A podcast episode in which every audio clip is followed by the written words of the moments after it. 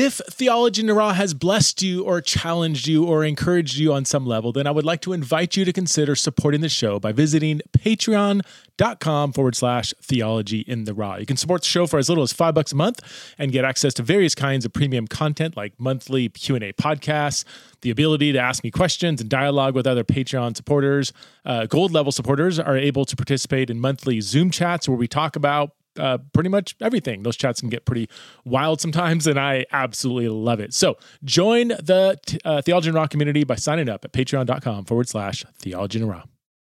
Hello, friends. Welcome back to another episode of Theology in Raw. My guest today is the one and only Kaitlyn Schiess. Uh, Kaitlyn is a author, speaker, and a perpetual theology student.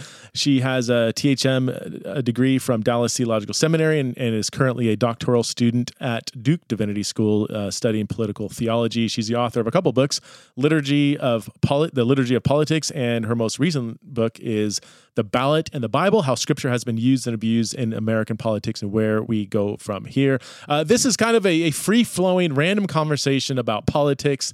Um, that it, it was a very um, yeah, just that. There, there was no kind of like a, a, single topic within politics that we wrestled with. We just kind of were uh, talking about many different things related to our current political climate. So, uh, really enjoyed this conversation, and uh, yeah, excited to have Kaitlyn back to the show. So, please welcome back to Theology in Raw, the one and only Kaitlyn Schiess.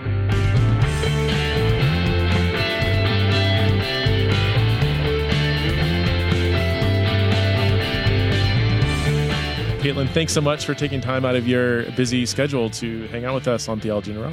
Of course. Thanks for having me. It is number two, I think, right? I had you on, I, I think, think, so.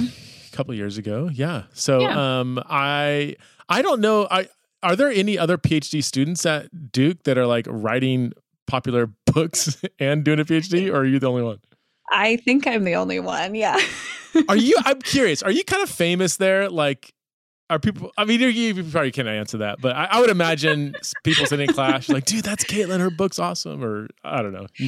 It was a little weird. I'm i'm precepting this semester so like uh, you know the, all of the mdiv students have like one big lecture a week and then they're in a small group that usually a phd student is leading. And my group like half over half of them came in the first day and said like oh i was listening to you on a podcast or like my mom has your book or yeah. i was like i didn't really anticipate this part of things it's yeah. a little weird yeah no i bet i bet um I do want to talk about your recent book, The Ballot and the Bible.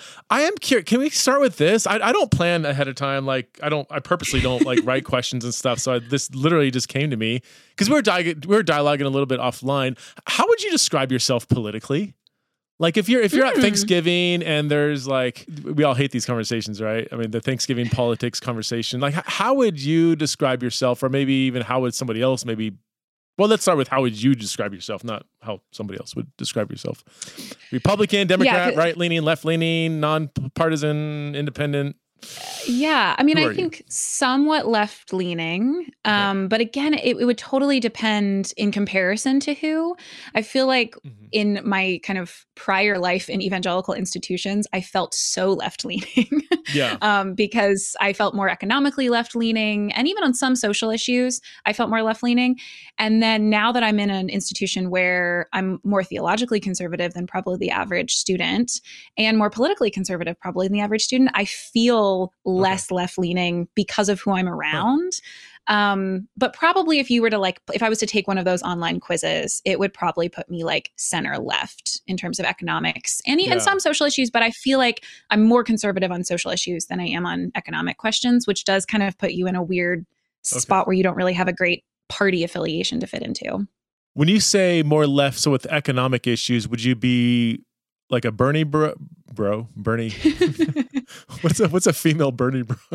Um, like how yeah so what do you mean by left leaning economically yeah like for example i just did an interview for for the holy post the podcast that i do with um, matt yeah. desmond who's a sociologist does all this work on poverty and and he's like look if we just pretty if we just make the richest americans pay the taxes that they're supposed to pay we don't give as many outs as many breaks for them mm-hmm. um, we could fully fund social services that would take virtually everyone in america out of poverty um, i don't think that i have quite the optimism that some of the kind of wonky policy folks have about some of that stuff. I think mm-hmm. there are cultural and spiritual things that make their solutions, you know, never perfect solutions. Right. Um, but I think I'd be a lot more in favor than that especially in comparison to the communities that I grew up in that were pretty big fans of capitalism, I would be a lot more in favor of what some of those might call wealth redistribution that I think is more just okay. us creating a more just society, not only for the sake of those who are impoverished, but honestly for the great spiritual harm that I think happens to those of mm. us who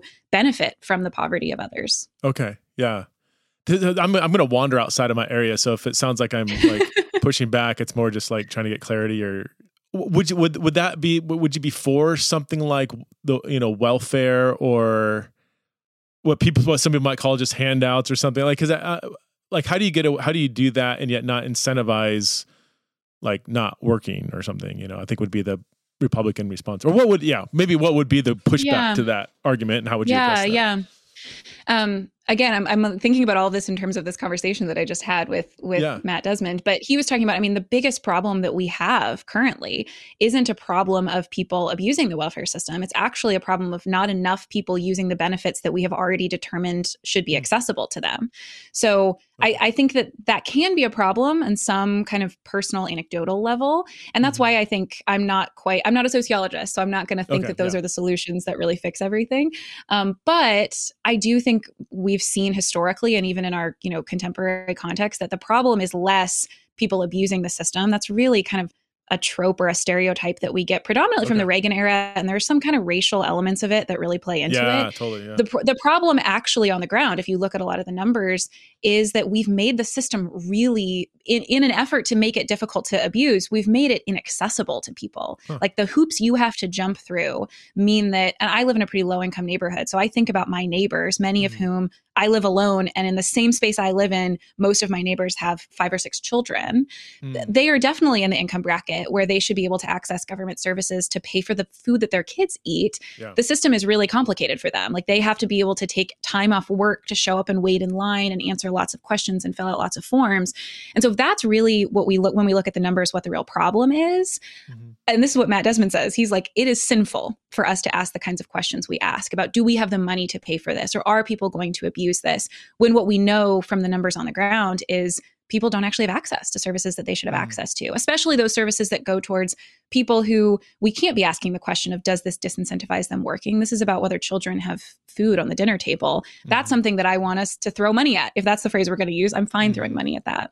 No, that's helpful. Um, I was deeply impacted by the book When Helping Hurts years and years and years ago, um, which which yeah, I kind of threw a wrench because I, I I and I, I I'm, I don't want to wander in an area that that I, I am not I'm not an economist never will be. I, Me neither. I, have got a, I've got a decent grasp I think on biblical economics on a kind of theological level. Um, yeah, but but thinking modern day how to apply that to modern society, I I yeah that's way above my pay grade. But yeah, the, the whole when helping hurts idea of giving there's certain times when people need just raw relief. Just here is money because you're going yeah. to starve to death if you don't have money in the next few days. You know, um, but I think I, I, don't want to put words in his mouth, but like it's when when a hurricane strikes Haiti, there you know there, there's there's that kind of need. There's other areas where that might be necessary, but most often we addressed what needs. I forget the language he used, like um, well, give, getting oppor- giving people opportunities to kind of have have a sustainable living rather than a handout. If you give a handout to somebody that needs more um, opportunities for sustainable living, you're just going to you know you're not going to re- reverse the cycle of poverty or again mm-hmm. however he put it. Um, anyway, um, so okay, I I, I kind of want to go down the list now. So w- what's your view on? is that okay, or I I don't want if you're not prepared to like I mean, I'm with you in that most of what I do is thinking about this biblically and theologically. I'm not okay. a policy wonk or a sociologist. Um, but I do think it can be helpful for people to know kind of where you're coming at, yeah, totally. you know, with policy.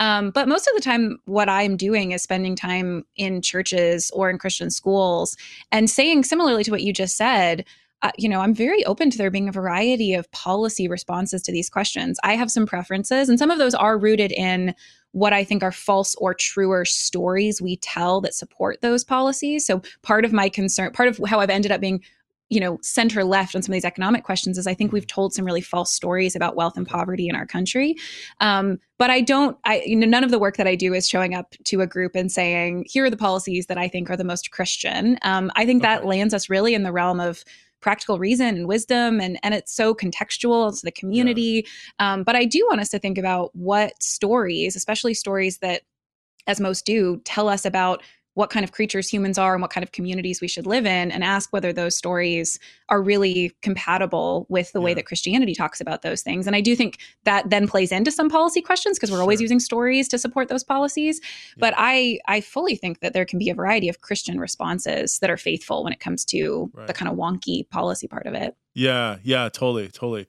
I, I get I get nervous, and I'd love to hear your thoughts about this. I get nervous when Christians talk about the economic prosperity of one particular nation as if that's like an intrinsic Christian value.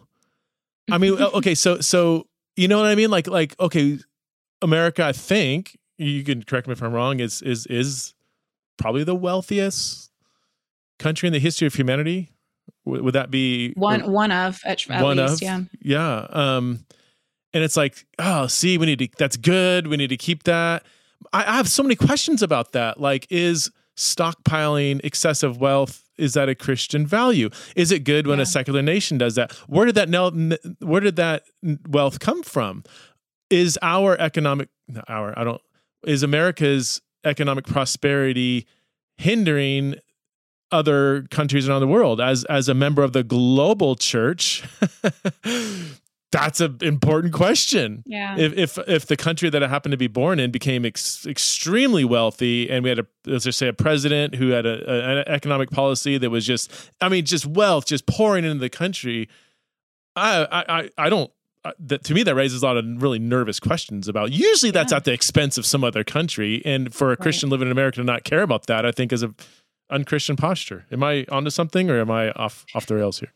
no, I think you're totally right. I mean, it reminds me of one of my favorite things to talk about is um, John Winthrop's really early document. A lot of people will point to to kind of describe a Christian founding of our nation prior to the founding of our nation. But this document from 1630, a model of Christian charity, which mm. is where Reagan, you know, way later will get this idea of America as a shining city on a hill because mm. Winthrop uses that phrase from the Sermon on the Mount.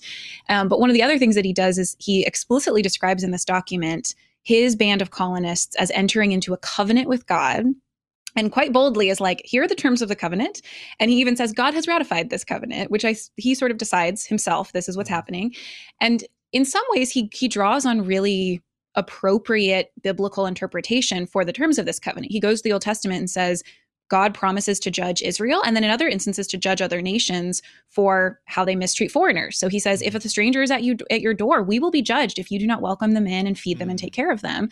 But he also says if we are faithful and and we, you know, have a good Christian witness in this new world, we will be blessed with kind of stereotypical, not only in, from the Old Testament, kind of appropriating promises of land and and kind of prospering in that kind of material sense, but then of course reading in his own ideas of what prosperity looks like that are not even just these promises he's misappropriating of land to Israel, but just sort of his sense of what makes a prospering community, which then when Reagan takes up this language you know 200 years mm-hmm. after that especially does it when reagan says he's he's talking about america as a shining city on a hill in his farewell address he says i should finally tell you what that means huh. and his description is a, a nation humming with commerce that you know draws the people of the world because of our prosperity mm. and i love talking about this because i think it's such a good example of it's really easy to look at someone like winthrop or someone like reagan and say hey you said america is a city on a hill jesus wasn't talking about america bad biblical interpretation you know case closed which is true, but it's just like not as helpful as saying, well, no, actually, what they're doing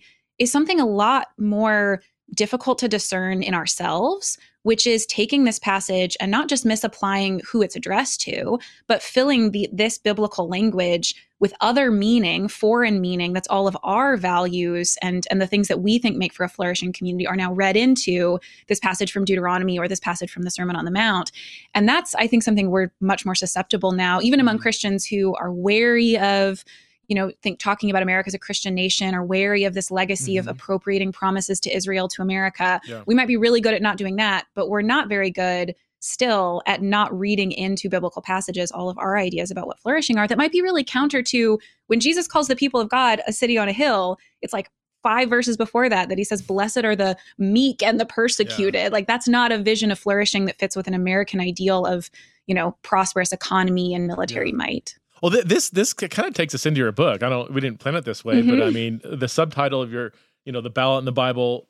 How scripture has been used and abused in American politics. Oh my word! Uh, what? Okay, uh, what led you to want to write this book? And then I want to get into kind of the you can give us a, the the gist of it. Yeah honestly, I had no desire to write a book during my doctoral program.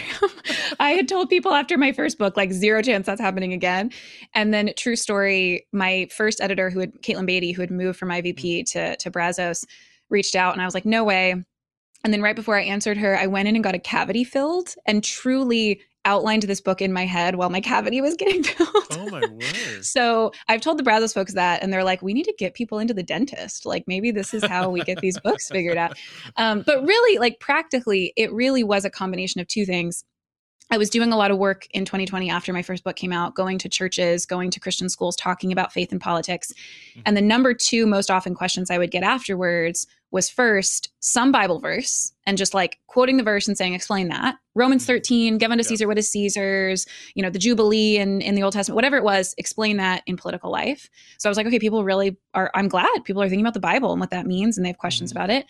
But then even more than that, the most common question was, how do I talk to my aunt at Thanksgiving? Yeah. How do I talk to this person in my small group? How do I talk to my family member, my neighbor? And what I really kind of discerned as people were asking these two questions was a lot of what they were asking wasn't about how to have conversations with people who were not Christians, which is an important topic they were really struggling with their closest relationships, which mm. tended to be with people who were Christians. And it often centered around cherry picking, throwing Bible verses back yeah. and forth on social media or in person. And so, what I wanted to do was have something that addressed how to faithfully read scripture for political life. But I figured if I went in straight with like, contemporary examples. Does yeah. Romans 13 apply to Black Lives Matter protests? Does Romans 13 apply to COVID restrictions? I was like, we, you know, walls are up, temperatures high. Like, there's no way we're having a good conversation that way. So I thought, what if I asked, is is the way that loyalist priests use Romans 13 in the Revolutionary War an appropriate use of Romans 13? That feels close to us. We have a sense of American identity. We we care about this history. It still relates to us deeply, but it's not the hot button topic of the moment where we just can't have a good conversation about it. So I went to history. I thought I both want us to have examples that feel more distanced from us that we can think about well. But also, I picked examples, sort of representative examples throughout American history to also give us some sense of what habits do we inherit? Habits of not mm-hmm. just interpreting the Bible based on our theological tradition or denomination, but habits for interpreting it for public life that we inherit, particularly as Americans. And could some of the like weird contradictions in our history that kind of mm-hmm. discomfort mm-hmm. us make us better readers of scripture, actually make us uncomfortable enough that we go, okay, I don't love this example in the past, even though I like the outcome. What does that mean about what really matters when I interpret scripture? How could I see my own biases and prejudices by seeing them in someone else where I can see them more clearly? Can you, can you give us an example of what you're talking about? A concrete example. I mean, you kind of mentioned Romans yeah, 13 yeah. in passing. Um, there's uh, there's several others you could probably go to. Yeah. So I, I the first example that I thought of with the book was Romans 13. It's it's easily the passage I get asked about the most, and yeah. it's probably the passage that prior to writing the book I had thought about the most. Um, prior to deciding I should do a theology degree, I had really thought about New Testament in part because mm. I was reading a lot of like Paul and Empire, Jesus and Empire stuff. Yeah. I really cared about Romans 13. I was curious about that. Um, I learned quickly at the end of seminary that I'm a theologian and not a biblical scholar, but I still love that passage and was interested in it. And um, I found it really fascinating how many sermons there are from the Revolutionary era where loyalist priests go very enthusiastically to Romans 13 mm-hmm. and to Peter when it says similarly. In First Peter, it's even more direct. It literally in the King James says, "Fear God, honor the King." Yeah. so it's not yeah. Peter, King. That's really helpful if you're supporting a monarchy. um, so I went to these sermons and just wanted us to think together about are these good interpretations of Romans 13, not only because they discomfort those of us that really confidently use Romans 13 today against policies we don't like, mm-hmm. and yet the most kind of literal, direct interpretation of this would preclude the American Revolutionary War. And so there must be something else going on with Romans 13. Um, even if the loyalists were right, it just seems like it can't be so universally used. We have questions about what makes legitimate government under what kinds of injustice are rebellion ju- is rebellion justified and so those sermons were helpful not only in i think seeing the way that the context that you were in, your own financial interests, your own political interests might shape your desire to use Romans 13, but also then kind of prompted some questions about, well, okay, what was the revolutionary kind of preachers' responses to this? What kind of interpretive moves did they do? They very often went to Old Testament stories of unjust kings. they, funnily enough, they really loved Esther because they still had some sense of wanting to revere the king. That's so important. Mm-hmm. So in the mm-hmm. story of Esther, like, well, you can say there's an unjust government that needs to be rebelled against, but you can really pin the blame on the evil, evil underling, not so much on the king. The king's just sort of pushed along by the evil underling. So they would go to these stories and see themselves in those stories and say, what's the role of us as Daniel? What's the role of us as Esther? How can we do that in the context we're in? And so in most of these chapters, the kind of response to this history for me was not here's the person who was wrong and here's the person who was right. Though sometimes, in the case of the Civil War, we can make some pretty good judgments about who was wrong and who was right. But more than that, I wanted to say, what kind of interpretive moves are most comfortable for those people? What are they drawn to? And then asking us, are we picking and choosing which side? Do we prefer Testament commands that are just easy cherry picking verses? Do we like narrative stories that we can play an exciting role in? Which of these are we drawn to and why? And what does that say not only about our habits of interpretation, but really, for me, foundationally, the conditions of our hearts? A lot of the book is not here's a list of hermeneutical rules that we can mm-hmm. discern from the it's how does this convict us or challenge us? How does this lead us not just to read the Bible better, but to read ourselves better, to read the mm. world that we're better, to focus more on what kinds of practices and community make us the kind of people who can read this well for the moment mm. that we're in.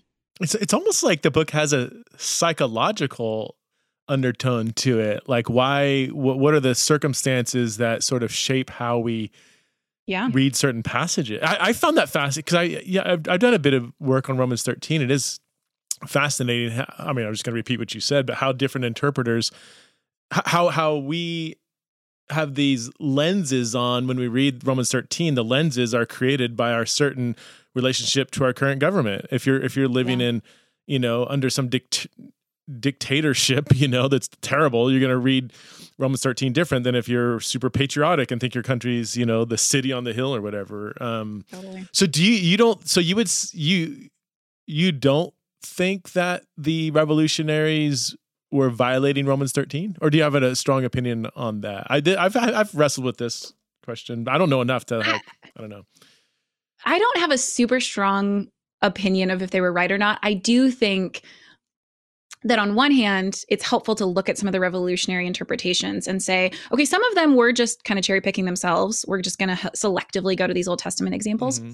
Some of them really were saying, how do we harmonize or at least how do we reconcile okay. something like Romans 13 with Acts 5:29 we must obey God rather than human beings and right. trying to do a real biblical theology of it whether or not that biblical theology that I do think is the right kind of mm-hmm. approach or method whether or not that justifies rebellion under the particular political conditions they were in mm-hmm. i'm not sure I, I, don't i don't i i'm not in that context and i would be kind of hesitant yeah. to offer a judgment on it but i do think it complicates the situation especially when you consider how many of those people that said you know freedom is important they went to galatians and are like this is not just a spiritual truth this is a material and a political truth immediately turned it into a spiritual truth when the enslaved people that they had brought to america said actually that freedom has material implications for us too hmm. Yeah, yeah, totally. I yeah. It, it's so there's so many think? What's that? Uh, what do I think? You, I, you, think it was justified? I, I let me. Um, I don't think I have a strong opinion. Uh, the, the, so the specific question is the whole. Yeah, we can. Yeah, First Peter two, Romans thirteen, submit to governing authorities. Obviously, there's caveat. There's examples of faithful Christians yeah. not doing that. Um, yep. And so were the revolutionaries disobeying Romans 13 or were they following one of the caveats? Um, yeah, I, I don't know. I mean, because we're we're taking a very unique first century situation and trying to map it on a very unique what 17th, 18th century mm-hmm. situation. So I, I, yeah, I don't know. Um, I mean, because also the church, the church was a. I mean, the main point of Romans 13 seems to be like, don't participate in these kind of like um, Jewish revolts against Rome that you know that have flared up from time to time, especially a few, few a decade after Paul wrote that. Right, you have the whole uh, the the war of yeah. 80, 70. so I, I think he's discouraging violent revolt. He's not. I don't think he's giving some absolute like always obey the government kind of thing. You know. Um, yeah. So I don't know. I, I don't know enough about the Revolutionary War to say. I know I know more about like Paul's situation first century. I don't know Yeah. enough about our the Revolutionary War to say whether this would fit or not. So I don't I don't know. I don't know. It's an interesting question. I think just raising a question sometimes can flare up Yeah. people's Yeah. emotions. Yep. How dare you even? I'm like, hey, I'm just worth wrestling with. I mean, Yeah. so, um, you, you mentioned in passing that you had you you you used to be on a kick of like Paul and Empire, and I think offline we talked about how you were kind of more into a Hauerwas kind of approach, and now not so much. Can you um would be curious what your journey in that brand of political thel- theology has looked Hmm. like? Because Mhm. I'll confess, I, I'm kind of yeah, I I'm I'm still maybe in that Paul and Empire kick. and I Yeah. think I, I, I mean, Hauerwas is a theologian. I'm a biblical studies person. So whenever there's always that tension, you know. Um, but with, so Yoder, I mean, in terms of his exegesis, at least not his life, unfortunately. But um, Yeah. uh, yeah, I think I think he got a lot of things right, and a lot of the Paul and Empire guys, they, they do seem to see empire kind of around every single verse, which I try not Yeah. to. I know in my own heart that I'm prone to that, so I try not Yeah. to. But I do. I think there's more empire than the average person realizes. Me- meaning, a lot of these biblical stories that we take about, you know, or sayings, you know, about kind of spiritual truths, they are that, but they also include some political, Yeah. subversive things as well. Just Totally. confessing Jesus as, you know, Son of God was kind of throwing shade on Nero, um, and we and we have this kind of language pretty pretty pervasive in scripture. Anyway, so so yeah, what's your relationship with Hauerwas, Hauer, a Hauerwasian approach to political theology? What does that look like? Um, I think Howard Hauerwas is lovely. He's a very kind man. he still wanders the halls of Duke Divinity while I am there. So greatly appreciate him. Um, but yeah, I did kind of, especially I think in the aftermath of 2016, I was a seminary student and I wasn't really in a seminary that gave a lot of instruction on politics or ethics. That just was Mhm. not classes that were offered. It wasn't something we really thought about. And so I was hungry for reading something. And I read Resident Aliens, I think my Mm. first year, and loved it. Read a lot more Howard Hauerwas over the next few years. Mm-hmm. And other folks like him in the kind of Anabaptist political theology world. Part of my move away from that was partially just I decided to go do a degree in political theology and I Okay. read a lot more people. Um, and part of that was also realizing that th- that's one particular tradition. And I think a lot of the folks that I was around at the time in my seminary, this was the only political theology they'd ever heard of. And so it felt so Oh. refreshing and so exciting. And so to get to read some other folks throughout history, but also, you know, contemporary folks, did just kind of moderate me a little bit. Um, Okay. Especially, I think I spent a lot of time towards the end of seminary studying Augustine and Mm. And kind of thinking about that political context, Constantine and kind of the fall of the Roman Empire and all of that political context, and realizing having a lot more sympathy for the folks that said, what happens actually if the Mm. emperor does repent?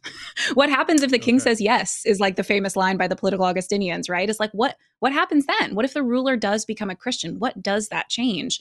And having Mm. more sympathy for asking questions that were new questions at the time and trying to come up with really good answers. And then that leads into kind of how I ended up in a place where I have some frustration with the kind of Anabaptisty approach is partially because I look at the history of Western political thought and I think Christian Christians have a lot of responsibility for the language and concepts that have shaped all of our political life. Not in the way that some conservatives today might say, oh, America's founded as a Christian nation, Right. we're the new Israel. And but in the sense that it is true that especially I mean, we act like the the kind of Reformation era, Enlightenment era was a real separating of politics and theology. That era was full. It was like a resurgence of interest in political theology, Mm. especially the concept of, of the Hebrew Republic and looking to the Old Testament as a model for political life in like 16th, 17th century. And so for me now, I look at the history of the country that I'm in, and I think Christians have a lot of responsibility for the hand that our communities have had in shaping the life that we have together today. And so I'm a little more reticent to the Mhm. idea that the most faithful response to the political life that we have had a huge hand in creating is some degree of withdrawal from it. Um, I think to a certain extent that can be really faithful and good. But part of the reason that I'm wary of some of the like, you know, this is the famous criticism, right, of, of resident aliens is like Yeah. too much aliens, not enough resident. and I, I worry about that sometimes Yeah. not just not just as an abstract theological question but Mhm. in part because what i am really concerned about for political theology is that we don't just think about these questions in the abstract. We are mm-hmm. bound to the place and time that we're in. And for American Christians, especially today, in a moment where I think it makes perfect sense that we would feel like political power is waning, cultural power is waning.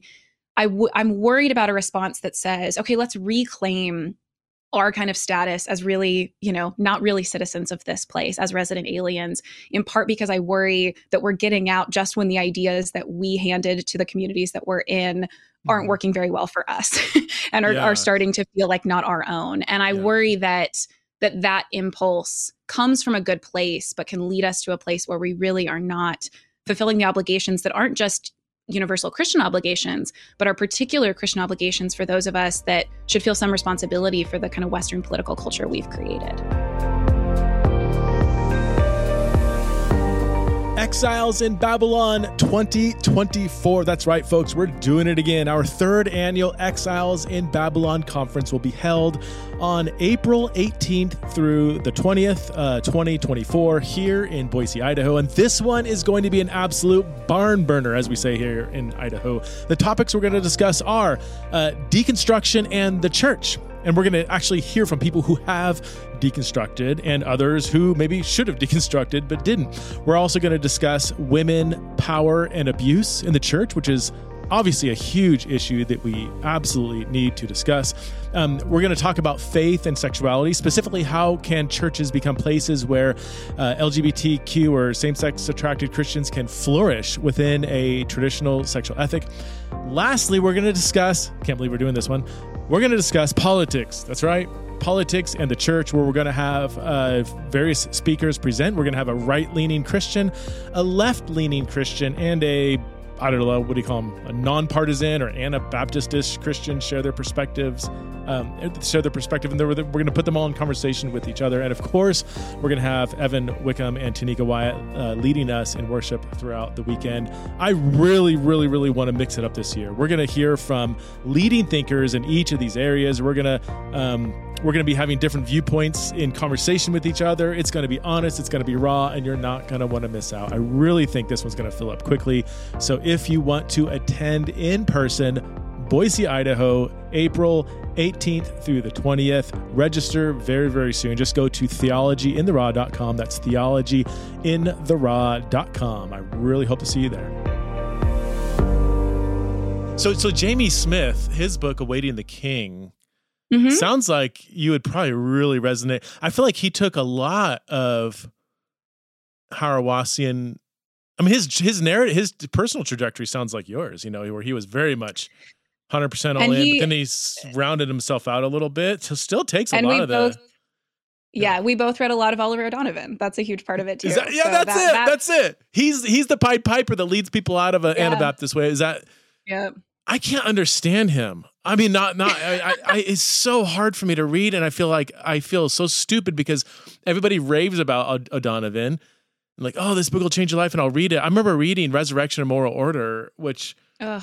yeah, see, it's I know, and the the parts that I understood, which is about four percent, I I really liked. I don't. It's not him. It's me. I, it, this is again my, my. No, he is really hard. He is hard to read. Really.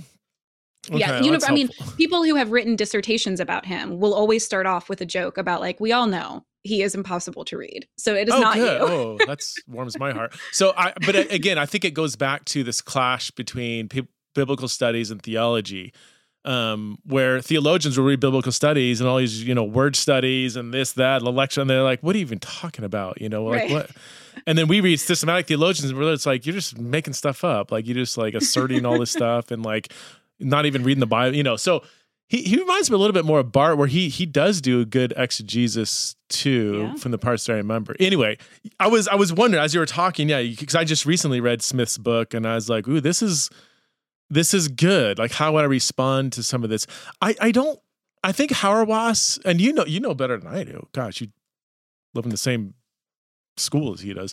Um, I, I didn't. I don't interpret him as much of a separatist as he sometimes get accused, although he does sometimes use language that kind of hyperbolic, brash, yeah. Hauerwas, like, whoa, you know, but then he'll round it out a little bit. Even in Resident Aliens, he said some things and I'm like, that in of itself sounds very separatistic. But then he comes back and says, "No, I'm not saying that. I'm saying we should embody um, by removing ourselves from the kind of empire. We can better serve the empire as a distinct polis. You know, however he you know words it. Yeah.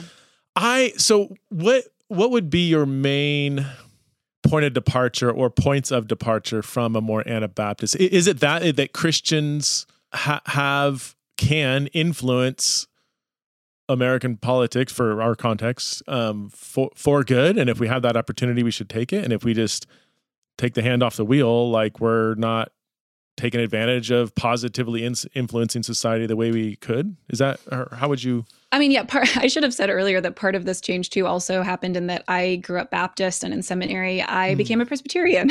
so there's also just like larger theological changes that come along with this. But I will say I was recently um not to name drop this, but I literally I was in a in a reading group over the summer with a bunch of students, all of my advisor, Luke Bretherton. We were all reading a bunch of Augustinian political theology. Hauerwas literally does wander the halls, so he kept wandering into our meeting and talking about this stuff with us. And at one point he was talking about these the all these books we were reading were kind of in some way critics of him. They were all sort of saying Yeah. like no an Augustinian account Yeah. requires this really robust political life to a degree that the the you know the separatists like Milbank or Hauerwas are not Mhm. are not that. Um, and he at one point his description of the difference between him and these other folks was I they're asking the second question. The, you know, what does this mean for our political life? Okay. I'm stuck on the first question. Who are we? And what do we do together internally? And when he said that, I thought it was a good description of kind of the difference between him and these other people. But what I heard was, I just don't think those are two different questions. I don't think the question, Mm. Who we are as the people of God, and then the second, what he describes as the second question, what does that mean for our life in the world? I don't think those are separate questions. And so I think sometimes it's not so much an isolationist or a separatist thing, because I think you're right. Sometimes folks like him can get unfairly targeted that way, though, Mhm. again, sometimes it's fair, um, especially among some of their followers. It might not be so much a Hauerwas Okay. thing, but some of the people who pick him up definitely, I think, do that. But for me, it's not so much the separatist isolationist thing, though it can be that. It's really where are you rooting the beginning of your theology? And I want it to be in the church, but I don't think of those as separate questions of who are we and then what do we do in the world. And I worry that that actually his critics can then end up playing into those two questions as two separate questions and they can say, "Okay, yeah, you're right. We're dealing with the second question." And I would rather say those are not two separate questions. Okay. Okay. No, that's good. Um, I'm curious who who who's who's like the primary disciple of Hauerwas? Like, uh, if you if you wanted to, um, Mm. you can, I mean, he's not young, and uh, like, yeah, the the, one, the ones that come to mind, Lee Camp comes to mind as somebody who is kind of captured. He hasn't written extensively, but a couple books. Um, I'm trying to think of uh, others that would be kind of well known. Stephen Long. Stephen Long. Um, he's at he's at SMU. He was a Hauerwas student. Oh Mhm. right. I haven't read him, but yeah, I know the name. It is interesting though that it's I think that the the general tenor at Duke is Mhm. less um, shaped by him as it used to be. So I think your your difficulty kind of naming who the successor is is Yeah. kind of true here too. Well, I yeah, in and this is totally anecdotal, could be totally off, but it's um yeah. I, I would imagine the Duke environment, like you said, you know, it's it's it's way more left leaning than than you are. Like you almost would sound more conservative maybe in that environment. But you know, I'm a fundamentalist here. I would, I would, yeah. I, but Hauerwas, I, he, and I had him on the podcast and even asked this question, and he, you know, I said you, you, you equally kind of combated both left and right wing kind of political identities, where I, I think now it seems like now people it, very easy to combat the right but I, I i feel like it doesn't it kind of falls into you combat the right with the left or on the side of the mm. left you know like like i think whoever got elected i think Hauerwas would probably shrug his shoulders a little bit whereas i think people now who are critical of the right would kind of freak out if if a right wing president got elected. Would that be a fair characterization? I mean, I I, I can't I quite put my finger on it. Just it feels would people that seem to follow a Hauerwas critique of the right don't equally critique the left. And, and maybe it's a numbers thing too. Obviously, the biggest problem in the evangelical church is in, in bed with the right. Not, I mean, just statistically speaking. Right. Personally, right. I think it goes both ways. It's just not as prevalent of a problem. But yeah, I do think it's harder to do what he did today in terms of being the person that can really not fit well in any mm-hmm. category and can critique both sides. And I should say at Duke, I mean, in the divinity school, there are lots of of fairly conservative faculty and lots of more conservative students, especially students that come from more conservative backgrounds. But the the general tenor of like big Duke, Duke University, uh, okay. um, there is a kind of liberal orthodoxy that can be challenging for people in the divinity school to figure out how to respond to because many of them are coming from really conservative republican leaning church evangelical contexts where mm-hmm. that does seem like the concern is to critique that but then suddenly they're in an environment where as you just described like suddenly it seems like actually no that's maybe not the main problem here mm-hmm. and that it's been really good for me to be at this place mm-hmm. to moderate a little bit i feel like i spent my first you know what was it, nine years of higher education, college and seminary in exclusively conservative evangelical environments where I learned what the, the side was that I felt needed more critique for the place yeah. I was in.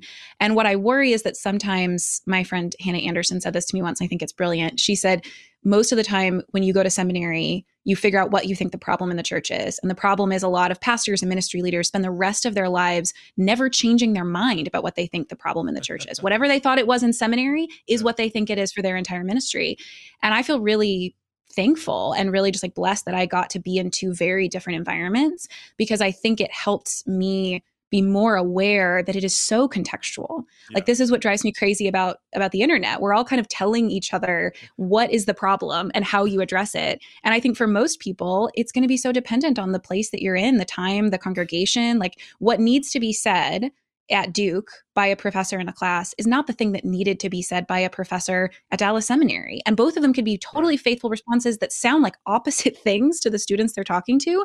But because of where the overemphasis is in the place they're in, that's the more faithful thing to say. Do you find that's I 100% agree. And I think your your educational journey is absolutely perfect for that.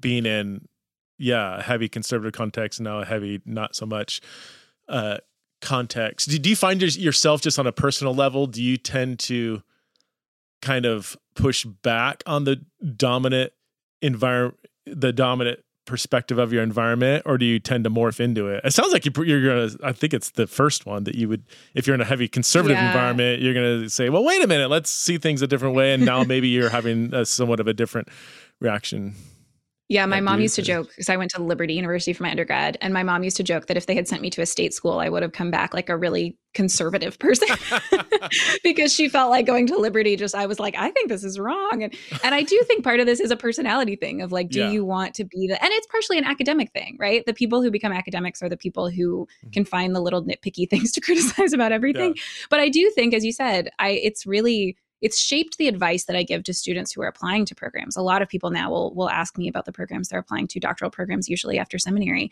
And I will tell a lot of them like part of this is personal discernment about what you need. I can't give you a universal answer, yeah. but I way more prioritize for them diversity in the places they've been now because it's yeah. been such a gift to me. I really think it's shaped me in positive ways.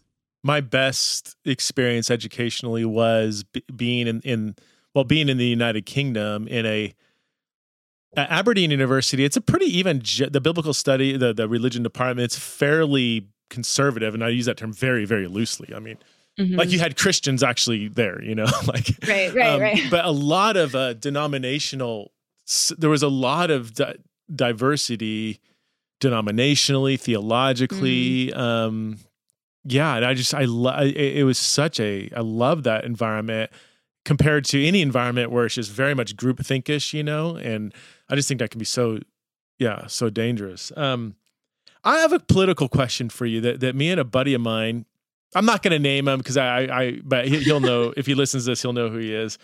He would be very much a, a left, not yeah, not a. You, know, you kind of like um, grew up fundamentalist and had a really like mm. crisis, like allergic reaction to that, and uh, you know, very politically, you know, like like in tune and stuff. And he he's he's adamant that uh, Christian nationalism is like the greatest threat to mm America right now. Um, and he cites all this data and everything.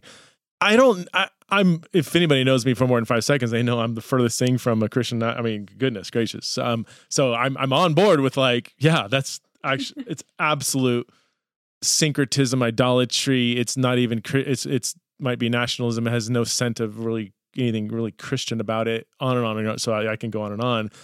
But I'm like, I don't, is it really that great of a threat? And like, who are you know? I look at the, some of the main proponents, and I'm like, I don't know anybody. I've never met anybody that either knows who they are or likes who they are. Like, I, and I'm in dozens of different denominations, and um, anyway, so no, I and I'm not even that like maybe he's right. I don't know. Uh, I maybe there's, there's a bigger world out there that I'm not aware of, and maybe I'm in my own little isolated, weird, lowercase e evangelical camp that I don't know. So is it is it a huge threat? Is this like a threat to democracy? Um, uh, the Christian nationalists are they? You know, they have do they have a lot of power and could they actually take over America for Christ? um, I am not a social scientist, so I don't feel like I can really answer the kind of how big of a threat they are question. I will say I spent a lot of time thinking about the kind of Christian nationalism debate writing this book, in part okay. because one I was spending a lot of time talking about the Black church and the civil rights movement, mm. and I immediately went any just you know any definition of Christian nationalism or critique of Christian nationalism that would loop in what the Black church was doing in the civil rights movement. I don't think is a good definition, and it's shocking how many definitions or criticisms potentially could, if they're too broad, such huh. that any kind of motivated by scripture, motivated by Christian theology, work in the world that tries to make the nation more reflective of Christian principles, mm. that would describe the real motivations and work of a lot of, of Black yeah. church members in the civil rights movement. So that research has really shaped my, I think, my initial overreaction to the last few years that said maybe we just pull the Bible out of this. Maybe we pull Christian faith out of our political lives. The, the civil rights movement in America has really shaped how I think about all of those questions. Hmm. But the other part that shaped this I have a chapter in the book on the social gospel, and a particularly one sermon that Washington Gladden gave, an important leader of the social gospel movement. Um, and he really does come out of like the liberal Protestant tradition. He would not be considered an evangelical, but at the same time, like most of the social gospel, he was living and working prior to the fundamentalist modernist split for most of his life. And so it didn't quite have the same contours that we assume of evangelical versus mainline. Mm-hmm. But he gives this sermon to an American mission board, American mission organization where he's he's he's preaching on this passage from Isaiah, but he spends the whole sermon talking about the need to Christianize the nation. How in mm. the Old Testament, the main kind of subject is not the church, it's the nation. And so we should think in terms of the nation. And he has all these sort of ridiculous things where he talks about our greatest missionaries have been folks like Woodrow Wilson, like all these political leaders. Mm. And and there's parts of that sermon that are fully worthy of critique. And yet it has really, again, kind of questioned for me some of the over generalizations that have been made about Christian nationalism because when he's talking, and he was not the only one, this was common language at the time, Christianizing the nation. Mm-hmm. When he's talking about that, he's talking about stronger unions and a social safety net and things mm. that do mm. not read as right leaning political questions, but left leaning political policies to support. And so I, to me, when I, I get most frustrated with the Christian nationalism conversation, it's that I don't think it's historically rooted enough. There have been a lot of examples in American history of trying to either, in general terms, apply Christian principles to national policies, or even this explicit language of Christianizing that mm. didn't fall into some of the same tropes of the kind of right leaning stuff we see today, which doesn't mean he was right. Doesn't mean his mm-hmm. interpretation mm-hmm. is good. But I do think it forces us to be more specific with what we mean. I don't yeah. think what we mean is just applying Christian principles to American political life, but also then to ask, what were the failures of something like the social gospel movement? It wasn't that they tried to do something politically. I don't think. I don't think that was their failure. I think they saw something really true about the social implications of the gospel and the message of the prophets. Part of the problem was they were overly confident that they were the ones that were going to kind of enact kingdom on earth, and they missed how paternalistic they were, how often racist and sexist they were. And so I think looking at that history, I think should both help us kind of more narrowly define what Christian nationalism is and then see what are the real problems here. I don't think the real problem is that there should be Christian principles informing policies. I think the problem is our overconfidence that we're the white hats that are going to save the country. Mm. And that's why I think the civil rights movement is a better example for us to look to what it looks like to have Christian principles inform political and social work. Because partially the position they were in was not one in which you could kind of wield power the way some people are trying to wield power now, but also they were under no illusions that they could magically fix everything. They saw over and over again the way that civil rights protections failed to actually provide the justice that they were seeking, which didn't stop them from doing faithful political work, but did keep their focus pretty eschatological. Like it's pretty incredible to hear some of the things that they said that were deeply Christian statements of faithfulness oriented towards the coming of God's kingdom that were not escapist, that were not separatist, but did put limitations on what kind of methods for seeking the political goals you had you could mm. justly do. You don't respond with violence because Jesus will vindicate you. You don't respond with a kind of separatist black Christian nation, which some, you know, there were some theorists that uh, proposed that. That didn't feel like an appropriate political posture for many people in the church, in part because they were like, we're awaiting the New Jerusalem. We are not creating it. So mm. that's a way long, complicated answer to not even the question that you asked. But no, I think that no, history no. is really important. This is so helpful, actually. I mean, I, I do think the definition is super important because, like as you said, as I yeah. and I, I, I have not entered that conversation. To me, like the the the real kind of hardcore Christian, the the the William Wolfs, the Charlie Kirk, the that crowd, yeah. like to me, that's so far outside of my orbit of the brand of Christianity that I find interesting that I, I just don't even have an interest in that. So if that's what you mean by Christian nationalists, I don't know. But if, but like applying Christian principles as you see them to national policy, that then anybody involved, any Christian who cares about politics. So apart from the Anabaptists, let's say, and the Mennonites, everybody's kind of a Christian nationalist in that sense, right? Um, if you use a definition that broadly, yeah. if you're like, Trump is the worst thing ever and Biden not the best candidate, but hey, he's better than Trump. And why do you think he's better? Well, what's going to come out of your mouth as a Christian is going to be, right. well, he cares more for the the the poor. He's you know uh, whatever. You're going to start stating economic you know policies that reflect your version of Christianity, if I could put it like that. So, um, so yeah, okay, so it seems like the problem people have with Christian nationalism isn't the underlying principle of applying Christian principles to the nation. It's the the kind of principles that a certain group is trying to apply. You know, making it illegal to be gay. Somebody told me that um, some Christian nationalists would would say, or just they're just mm-hmm. yeah, just I mean all the kind of far right wing stuff that I find you know toxic. Um, so okay, so let me be more specific then in your opinion, if you don't have a strong one, that's fine. Um, the kind of Charlie Kirks, the the Doug Wilson, the William Wolfs, these these kind of voices, do you find them to be a major threat to democracy in in America? I mean, again, I don't know about I don't know good numbers in terms of who they're influencing or what kind of power is building underneath the things that they are saying.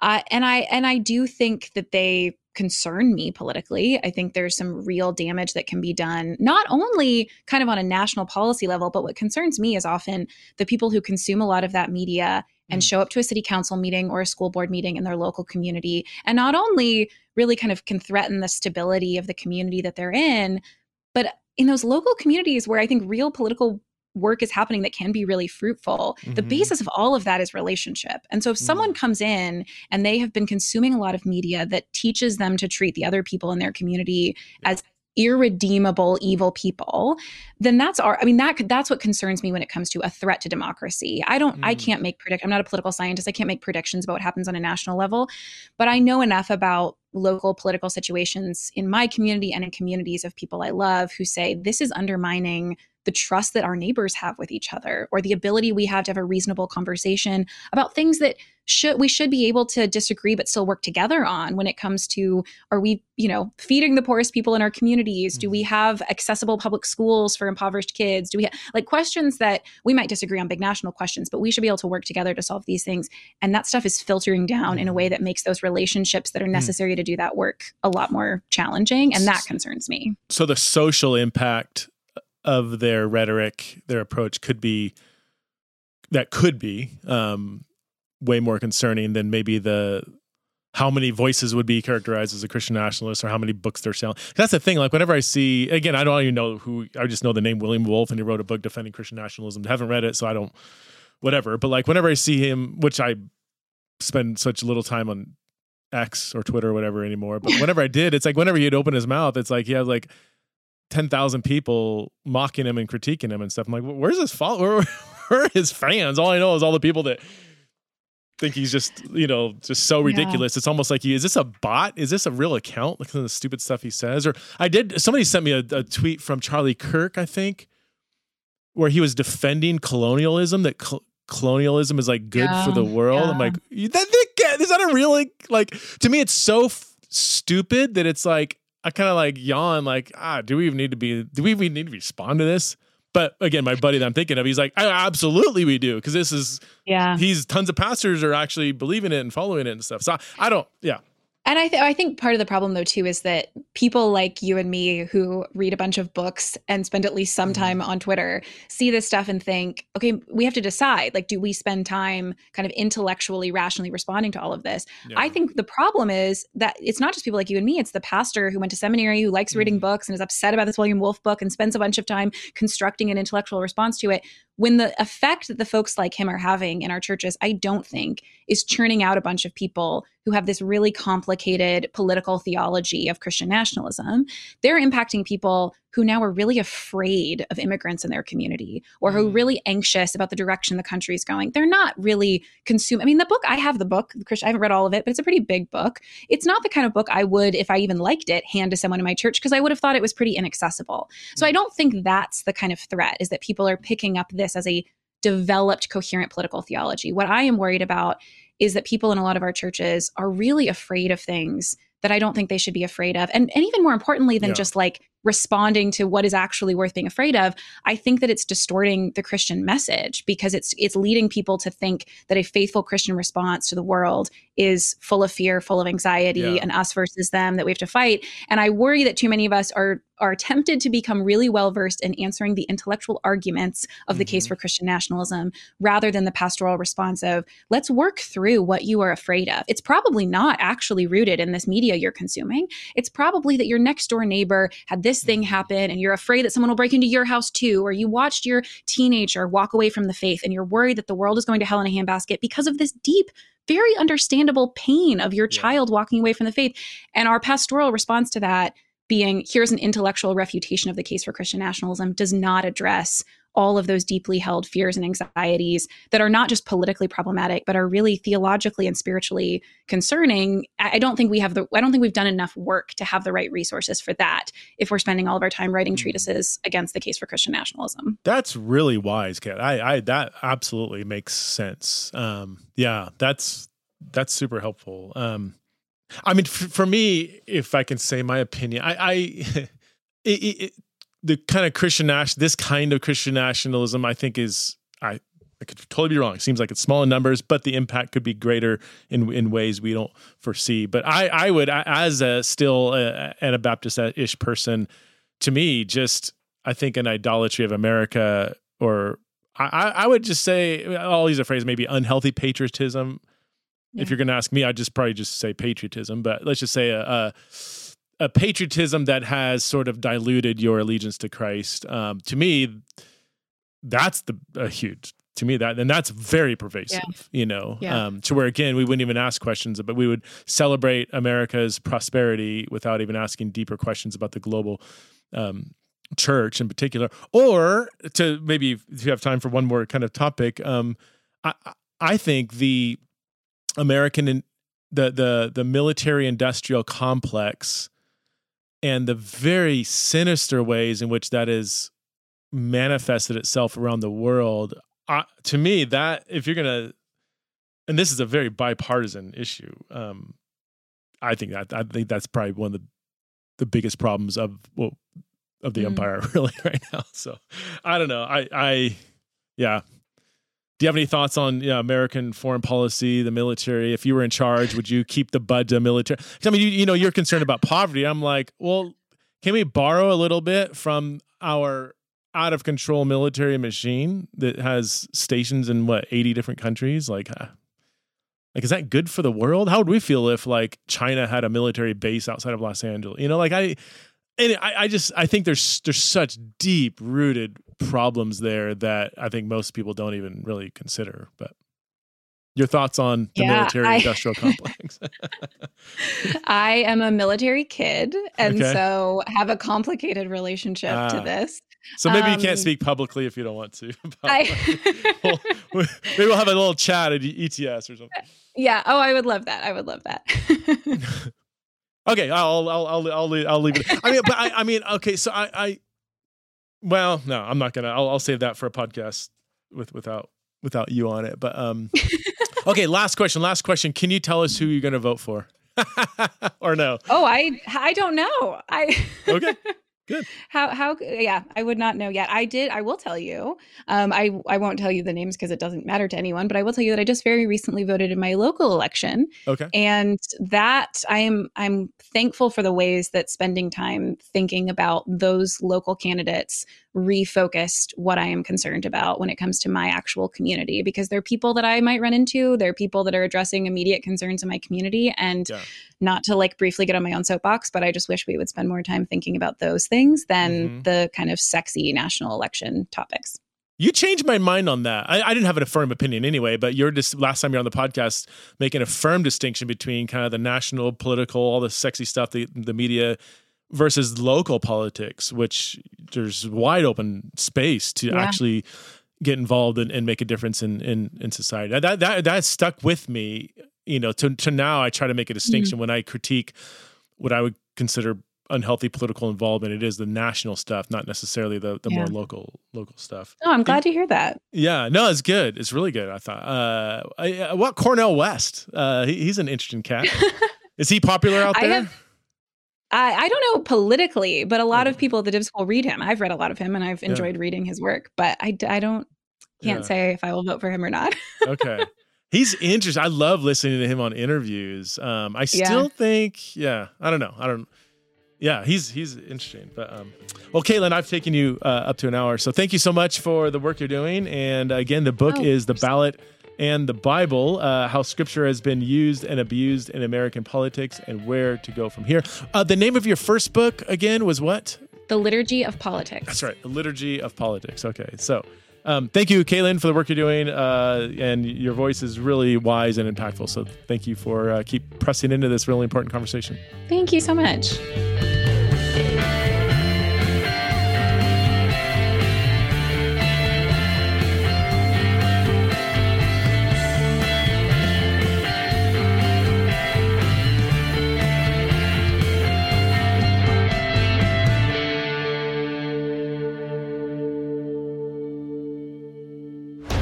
This show is part of the Converge Podcast Network.